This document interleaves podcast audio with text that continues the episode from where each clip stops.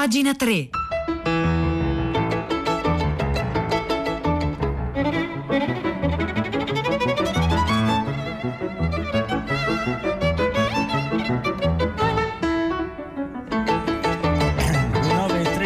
buongiorno da Vittorio Giacopini e ben trovati all'ascolto di pagina 3.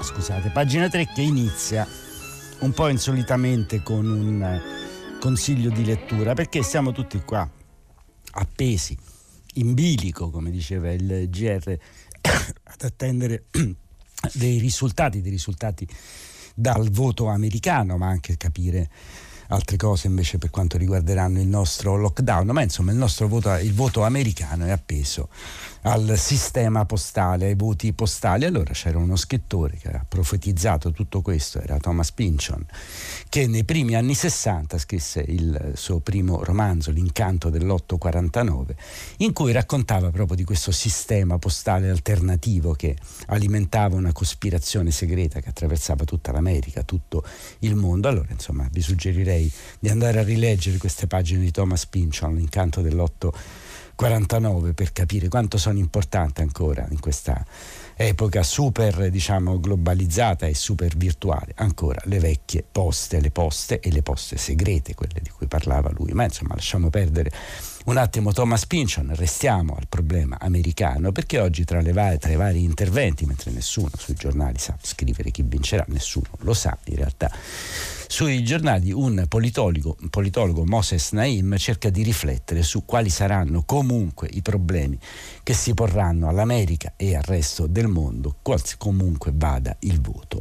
Eh, Paolo Mastrolilli l'ha intervistato per la stampa e Naim dice gli USA sono una superpotenza instabile, contratto sociale o democrazia a rischio perché appunto qualsiasi sia il presidente che avremo oggi, domani, dopodomani, vedremo, gli USA devono affrontare delle gravissime delle gravissime crisi. Una di queste è la polarizzazione feroce che impedisce di prendere decisioni importantissime di lungo termine. Il primo problema è ricostruire l'unità per creare coalizioni in grado di governare. E poi c'è una instabilità profonda dell'America, di cui Trump non è la causa, ma semmai un effetto. Il sogno americano è in crisi gli Stati Uniti spendono il 17% del loro PIL nella sanità, ma il 33% dei cittadini non può andare dal medico e 27 milioni non hanno l'assicurazione. È il sistema più costoso del mondo, però non copre per niente tutti quanti.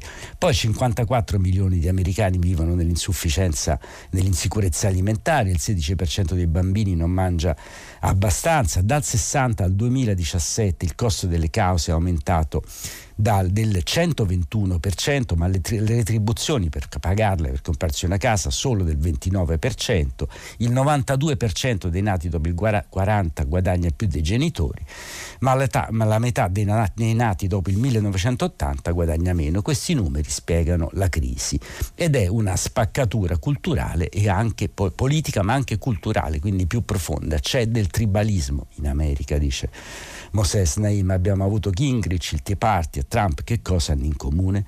Sono movimenti che escludono chi non ne fa parte. Gli Stati Uniti hanno bisogno di un nuovo contratto sociale che consenta di creare una coalizione governativa inclusiva per risolvere i problemi concreti della maggioranza dei cittadini. E quali sono? L'economia, la giustizia sociale, le tensioni razziali, la salute, l'istruzione non è possibile che per andare all'università ti ritrovi a 20 anni con un debito di migliaia di dollari e poi bisogna adeguare l'infrastruttura al XXI secolo. Poi c'è anche l'emergenza pandemia, la gestione del Covid è stata cattiva, ha avuto impatto sull'economia, l'epidemia è la priorità, servono maschere, distanziamento, distanziamento sociale, misure per contenere il eh, contagio in attesa almeno del vaccino. E c'è l'altro grande problema che riguarda tutto il mondo, non soltanto gli Stati Uniti, l'emergenza climatica è urgente, dice Moses Naim che gli Stati Uniti tornano all'accordo di Parigi per motivare gli altri, le rinnovabili stanno crescendo molto, aziende come Apple, Google, Facebook, Amazon non le adottano nonostante l'opposizione del governo perché convengono sul piano economico. E poi ci sono una serie di priorità che riguardano la politica estera americana, bisogna ricostruire le relazioni degli Stati Uniti col mondo. Sono usciti sondaggi secondo cui la popolarità dell'America non è mai stata così bassa e nessun paese è in grado di risolvere da solo i problemi di oggi quindi servono alleanze e le organizzazioni multilaterali sono difettose ma restano indispensabili, quindi invece di abbandonarle bisogna migliorarle.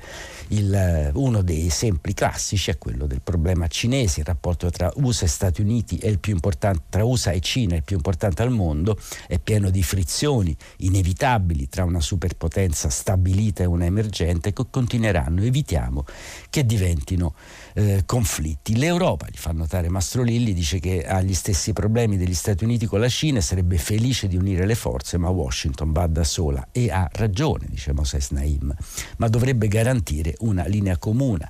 Eh, comune. L'Italia è un chiaro esempio di divergenza rispetto alle politiche della Unione Europea e qua c'è un rilievo, un'accusa rispetto al nostro paese che appunto su questioni come i rapporti con la Cina ma anche con la Russia va, secondo Naim, in una direzione divergente rispetto a quella di Bruxelles. Come bisogna affrontare la Russia? La Russia è in decadenza non solo economica ma va gestita. Putin è riuscito a fare la superpotenza a buon mercato usando molto l'arma digitale, ma ha problemi interni ben più gravi di quelli che hanno gli Stati Uniti e la Cina. Quali saranno le relazioni future tra Stati Uniti ed Europa? Bisogna dice Naim, rilanciare l'alleanza non solo militare ma anche economica e istituzionale.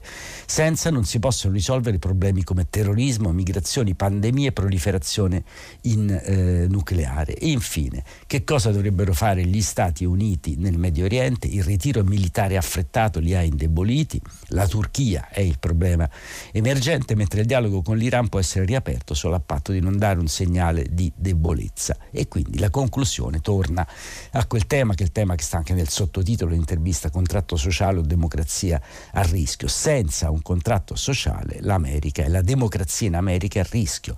Quelle di ieri son, non sono state elezioni normali ma una sfida tra due visioni col sistema democratico in gioco. Ieri c'era questa sfida e oggi non sappiamo come è andata a finire, come andrà a finire. Appunto siamo legati al sistema postale, al conteggio dei voti postali, al gioco difficile che sta facendo la democrazia americana con uno strumento in cui pure ha contato appunto il voto postale e per questo torno a eh, suggerirvi di rileggere Thomas Pynchon con l'incanto dell'849 e questa intervista a Moses Naim realizzata da Paolo Mastrolilli che trovate sulle pagine della stampa.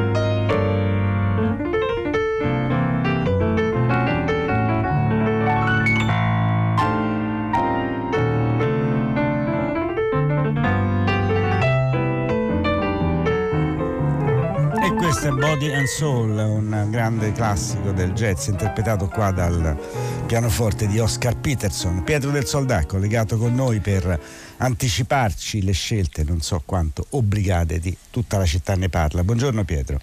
Eccoci Vittorio, buongiorno. Beh, allora un filo diretto di prima pagina che oggi lo stesso Stefano Cingolani ha fatto con gli occhi puntati a un tempo sui giornali italiani che parlavano molto anche della grande ultima novità, cioè il nuovo DPCM arrivato ieri sera e poi lo spoglio del voto americano. Eh, le elezioni statunitensi saranno al centro di una nuova puntata di Radio Tremondo con Anna Maria Giordano. È prevedibile che ne parleremo anche noi, a tutta la città ne parla nei prossimi giorni, quando arriveranno sicuramente telefonate e commenti. Del resto vediamo quando sapremo il vincitore. Eh, anche se Trump si è già dichiarato eh, tale. E l'attenzione però in realtà in larga parte questa mattina degli ascoltatori di prima pagina è ancora al DPCM, alle novità che introduce, alla necessità di una maggiore cooperazione tra i diversi livelli istituzionali, in particolare la frizione, chiamiamola così, rottura forse in alcuni casi tra regioni e governo centrale, quelle zone soprattutto cosiddette rosse che non hanno voglia di imporre il lockdown o di farsi come dire titolari della scelta del lockdown nel proprio territorio e che chiedono invece un intervento nazionale, dunque in qualche modo criticano questa divisione a zone, tre zone di rischio del nostro paese. Ci sono molte cose da chiedere, da capire, novità anche rispetto alla bozza che circolava ieri pomeriggio sul DPCM arrivato poi eh, in tarda serata, quindi noi entreremo dentro questo eh, testo, cercheremo di capire come cambieranno nel prossimo mese le nostre vite anche in base alle diverse zone, ma affronteremo di petto il tema sottolineato da Manuela da Bologna, da eh, Giovanni da Civita, di Civitanova Marche questa mattina, a filo diretto, cioè maggiore cooperazione tra regioni, comuni, governo e tutti i cittadini, quello che poi ha chiesto l'altro giorno il capo dello Stato. A te Vittorio. Benissimo. Grazie, grazie Pietro del Soldà, questo è il tema che ci riguarda e che ci riguarderà nei prossimi giorni in modo abbastanza sistematico, il tema di cui parlerà tutta la città ne parla, le nuove misure, 335 5634 296 è il, eh, è il numero di telefono con cui potete contattare pagina 3 e tutta la città ne parla. E andiamo avanti con un po' di segnalazioni dalle pagine culturali dei giornali, ad esempio con Avvenire che ricorda i 150 anni di una importante casa editrice, la Epli, che appunto venne fondata 150 anni fa e adesso viene celebrata. Poi il Corriere della Sera si occupa del rapporto che è uscito ieri di Federculture, la crisi di oggi, la ripresa di domani, l'unica forma diciamo di eh, produzione culturale, di, di, fruizione e di istituzione culturale che è andata bene secondo Federculture in questi mesi sono stati i musei, tutto il resto ha fatto acqua, ha avuto delle difficoltà che il lockdown hanno accentuato ma non hanno creato e appunto però Federculture punta su sul riscatto, sul fatto quotidiano, come si era capito già ieri, c'è la seconda puntata delle interviste eh, de, de, dell'antologia, diciamo, delle dichiarazioni che Proietti eh, rilasciò al giornale, mentre invece la Gazzetta del Mezzogiorno si occupa del, di un cinquantenario, i primi 50 anni dell'Accademia di Belle Arti di Bari. Sul foglio si parla di politica americana, parlando di un presidente che non era Trump, ovvero di Ronald Reagan, che è stato considerato un mediocre attore di Hollywood asceso al potere, invece secondo questo articolo del foglio è stato ben altra cosa, mentre il giornale si occupa dell'ultimo saggio di Giorgio Galli che si occupa dei rapporti tra nazismo ed esoterismo. A proposito di chiusura dei musei, che cosa devono fare i musei in questa uh, fase? Avete sentito anche l'intervista al direttore Schmidt, al direttore degli Uffizi, al giornale radio, appunto, che dice noi andremo avanti.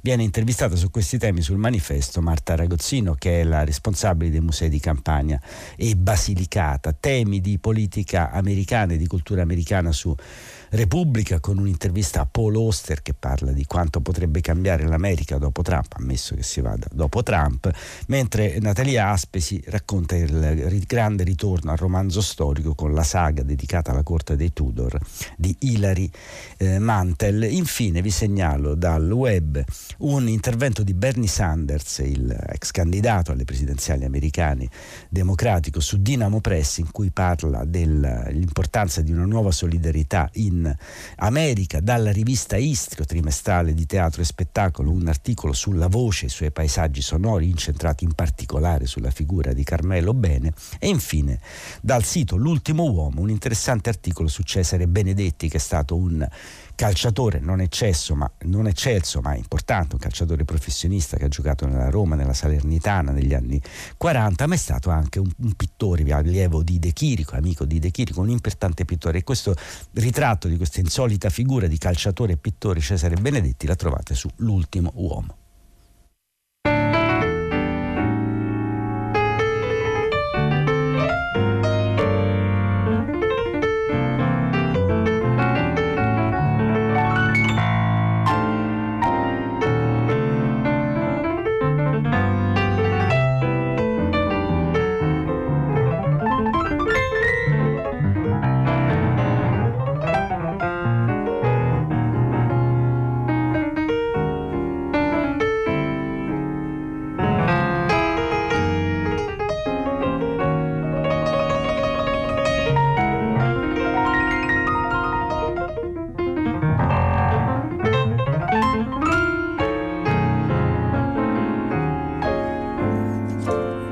Abbiamo vissuto fino a un po' di tempo fa nel, quel, nel cosiddetto secolo breve, quello che Eric Hobsbawm chiamava il secolo breve, siamo entrati in un altro secolo che è un po' più triste, è il secolo della solitudine, almeno così pensa una saggista molto brava eh, inglese, Norina Hertz, che ci racconta il secolo della solitudine sulle pagine di Repubblica, intervistata naturalmente in forma virtuale da Antonello Guerrera, dal secolo breve a quello della solitudine, a volte estrema, come nei lockdown imposti dal Covid-19 e con conseguenze enormi mentali, ma anche sociali, fisiche, politiche, ecco, perché i nuovi populismi, i movimenti di estrema destra degli ultimi decenni sono tutti legati alla solitudine. Questo è il parere di Norina Herz che ha appena pubblicato per le edizioni Scheptre in Inghilterra un saggio che si chiama Il secolo della solitudine, appunto come l'isolamento mette a repentaglio il nostro futuro e eh, la Herz cerca di raccontare raccontare, la solitudine oggi assume forme e ripercussioni più severe ed estese perché si è sempre più soli, non solo in casa o al lavoro, ma, anche, ma anche se si è abbandonati da governi e società, come già teorizzavano Jung e Asimov. Non a caso il governo britannico ha recentemente annunciato la formazione di un ministero per la solitudine e parlando con eh, Repubblica la Herz cerca di spiegare perché questa solitudine è qualcosa che eh, non eh, nasce diciamo, da problemi metafisici, ma viene causata dalla politica. Lei parte da un spunto che si trova nelle origini del totalitarismo del grande saggio di Hannah Arendt, per cui l'essenza di quest'ultimo periodo, cioè del periodo totalitario, era proprio la solitudine, una delle esperienze più disperate e radicali di un uomo. E oggi, oggi non c'è il totalitarismo, ma i populisti, dice Norina Herz, sfruttano sempre di più la solitudine per, guardare, per guadagnare consensi. Nel libro ci sono studi sul consenso molto alto che per esempio aveva nel 1992 Jean-Marie Le Pen quando eh, aveva tra le persone più solitarie abbandonate, ma lo stesso possiamo dire di molti sostenitori del partito xenofobo in Olanda, PVV, di Donald Trump in America, di Salvini in Italia. Più, più, più, che, più che per altri politici, i loro seguaci hanno meno amici, meno conoscenti e passano più tempo da uh, soli. Il caso degli Stati Uniti è eh, lampante, degli Stati Uniti tre adulti su cinque si dichiarano su, soli e il 60% degli inglesi, degli inglesi, non conosce il nome dei propri vicini. La solitudine, aggiunge per lo più, per di più Norina Hertz, è un problema anche molto costoso. Negli Stati Uniti è stato stimato un costo delle relative conseguenze fisiche e mentali pari a 7 miliardi di euro all'anno per la sanità americana e due per quella britannica, ma la solitudine è anche molto utile perché è più ricettiva verso la narrativa delle tradizioni e del senso di comunità che oggi incarnano tali movimenti populisti. Tanti che ho intervistato mi hanno proprio raccontato che andare a un comizio di Trump o a una sagra della Lega sono stati alcuni dei loro pochi momenti di socializzazione. Sono i forgotten men di Trump, i dimenticati, esatto, sono coloro abbandonati non solo dalla società ma negli ultimi tempi anche dalla politica e dall'economia. Per questo la solitudine è un fattore cruciale. Le persone sole sono sempre, più nel, sono sempre più nel mondo. Pensiamo non solo al lockdown e allo smart working che hanno un impatto estremo, ma anche in tempi normali alla crescita del numero di singolo oppure alle città sempre più alienanti. Questi cittadini con interazioni minime nel mondo reale, nelle loro spirali mentali, tendenzialmente percepiscono il mondo esterno sempre più ostile e minaccioso. I social network e internet, che si basano sulla compulsività tematica dei loro algoritmi, estremizzano ancora di più le posizioni di queste persone, anche perché molto spesso la loro comunità non è reale soltanto online. I risultati populisti riescono a conquistarli molto più facilmente di altre forze politiche. Ecco, questo è il quadro non esattamente rassicurante che fa Norina Herz del nostro tempo e lo definisce il nostro tempo è il secolo della solitudine. Questa intervista la trovate sulle pagine di Repubblica realizzata da Antonello Guerrera.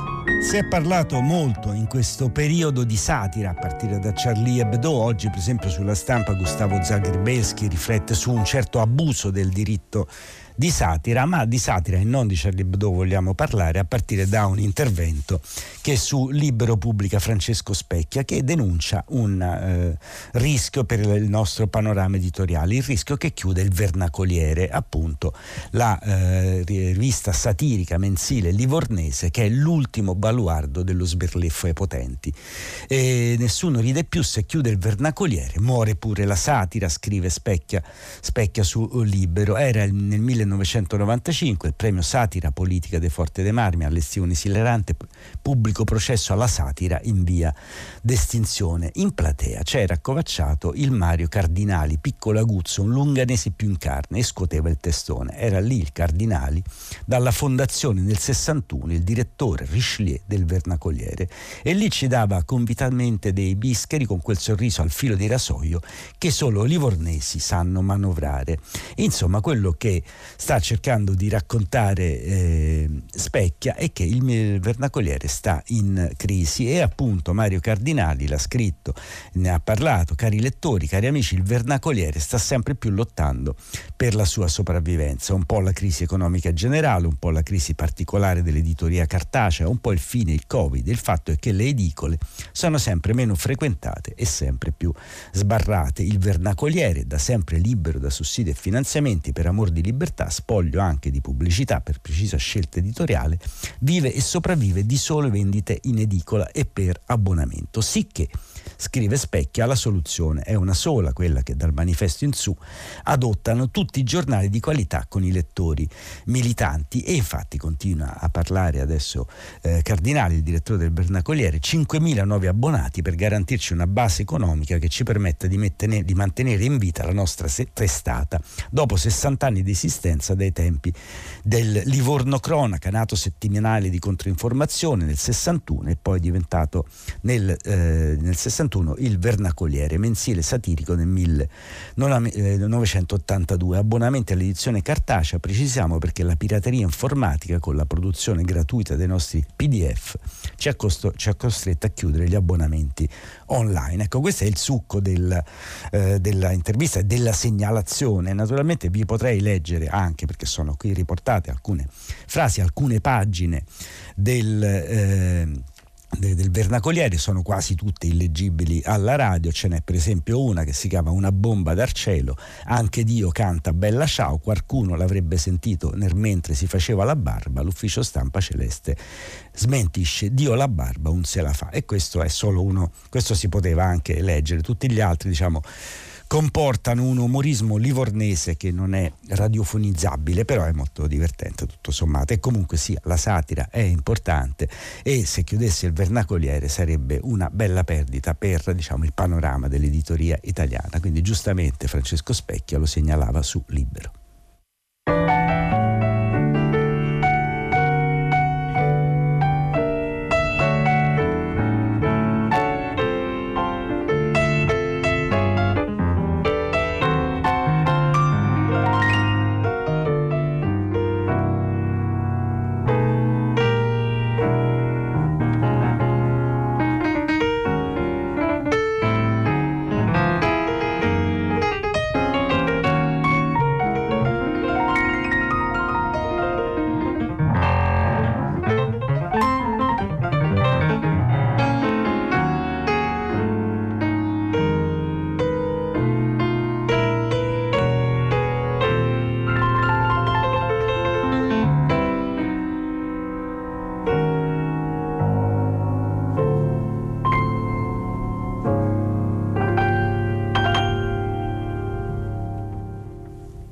Questo era Body and Soul, appunto, con Oscar Peterson al pianoforte. Una frase che ha detto Schmidt, il direttore degli Uffizi, oggi al GR, era particolarmente significativa. La cultura, i musei, eccetera, non vanno in letargo. Sì, bisogna ripensare tutto, bisogna cambiare le modalità di affrontare la produzione culturale, ma non si va in letargo, come non andrà in letargo Bilbo Bull, il Festival internazionale del fumetto che raduna il meglio della produzione artistica in questo campo internazionale a Bologna verso la fine di novembre tradizionalmente e appunto è di ieri il comunicato che annuncia che dal 27 al 29 novembre a Bologna tornerà Bilbo Bull, ci saranno molte mostre che non si sa quando si potranno vedere, ma eh, ci saranno e prima o poi si potranno vedere, ci saranno molti incontri eh, online.